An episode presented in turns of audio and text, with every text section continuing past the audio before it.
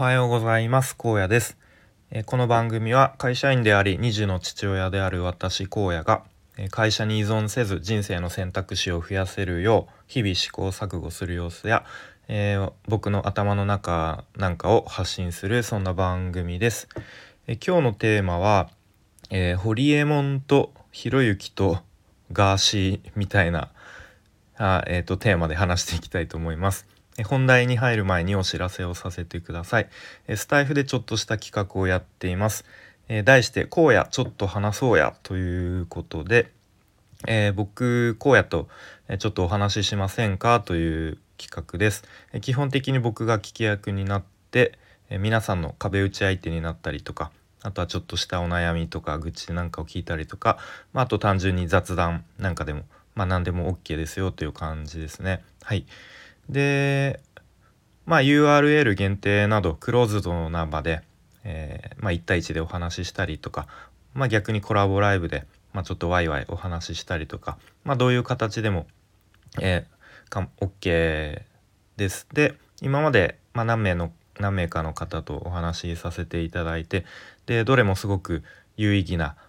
あの素敵な時間となりましたので、まあ、もしご興味ある方は、えー、まあスタイフのレターなり、まあ、ツイッターの DM なりで、えー、お気軽にご連絡ください。よろしくお願いします。ということで本題ですね。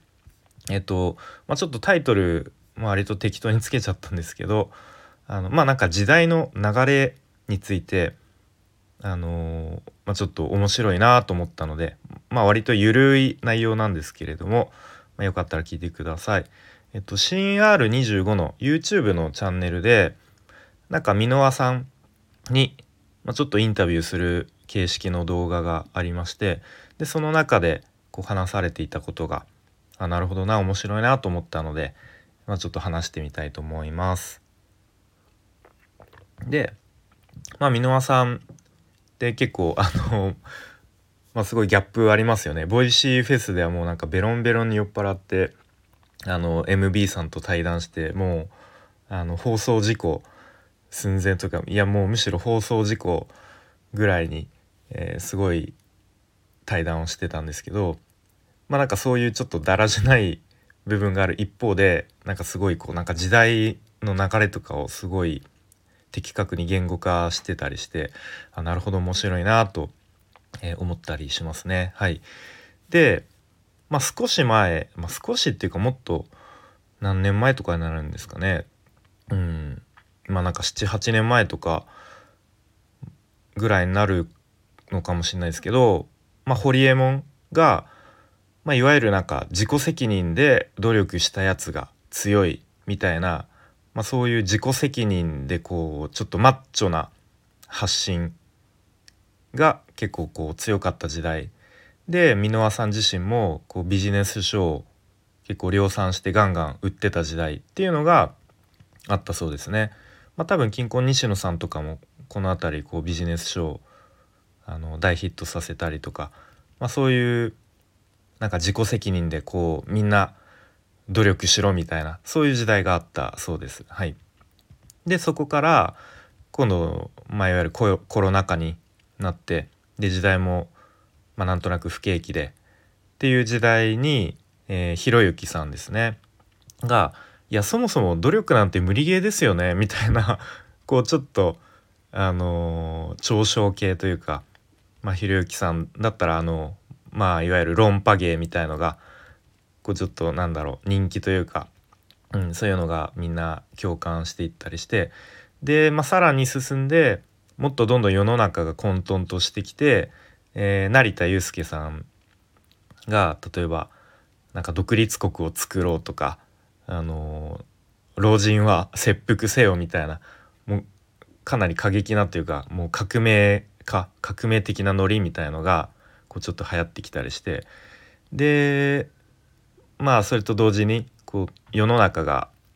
もうどんどん自暴自棄になってきたりしてでもう一回もうちょっとリセットしたいみたいなこう気持ちが爆発してでガーシーさんですよね。まあ、ガガーシーさんに、まあ、一応さん付けしてガーシーさんがこうなんか世の中の不満みたいのをこうなんだろうな。世の中のこう真面目にもう頑張っててももう何も変わんないじゃんみたいな、うん、が真面目に頑張ってもしょうがないじゃんみたいな。で一回こうちょっと世の中もぐちゃぐちゃにしてリセットリセットしてほしいみたいななんかそういう不満をまあ代弁したというか、うん、なのでなんか箕輪さんが言ってたのは白の成田と黒のガーシーみたいなことを言ってたんですけど、うん。まあ、そんな感じで、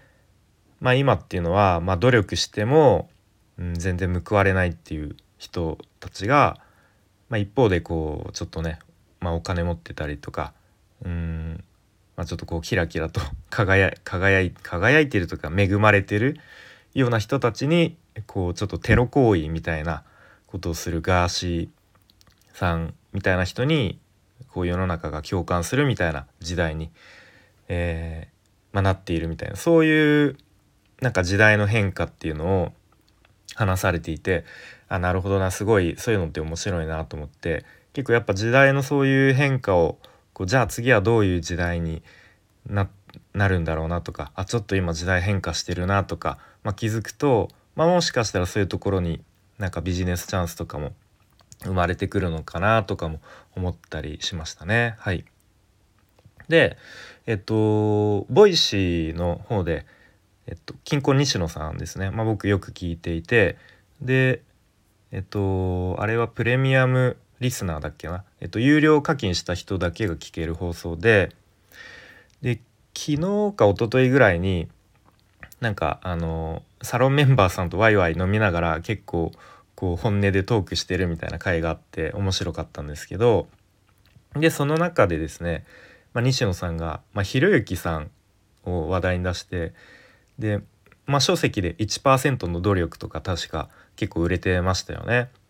うん、であとはなんか論破芸とか、うん、そういうのがこうちょっとまあ話題になったり人気になったりしたけど、まあ、そのひろゆきさんを真似して論破芸とかに走ったやつはいやもう全員絶対成功しないでしょみたいな。結果出せないよ。全員終わってるよみたいなことを結構言っていて。でそのひろゆきさん自体は、まあ、人としては好きなんだけどまあでも一方でひろゆきさんってへりくつだけ並べて結局本人何にも生産してないよねみたいな。うん、でまあなんか一時期ひろゆきさんとホリエモン喧嘩してなんかもうあの絶縁状態みたいになったと思うんですけど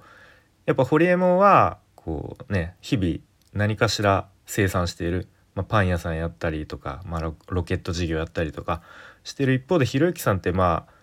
結局何も生産してないよねみたいな、うん、ことでやっぱりなんだかんだ言って結局その成功してる人とか結果出してる人ってめちゃめちゃ努力してるんだよね。だからその努力は必要だよと。努力すべきだよと、うん、そういうことを西野さんは言っていて、うん、あなるほどなとすごい、あのー、まあ、説得力あるしそういう視点見る視点が面白いなと、うん、思いましたね。はい、なので、まあ、僕自身もなんか、まあ、コロナ禍になってまあありがたいことにそんなにこうね生活が立ち行かなくなるぐらいのダメージはうん、受けなかったのもあるありますがなんかそんなにこう自暴自棄になったりとか、うん、こうなんだろうなそういう気持ちにはならずにまあ逆に僕もやっぱコロナになってあちょっとなんか自分人の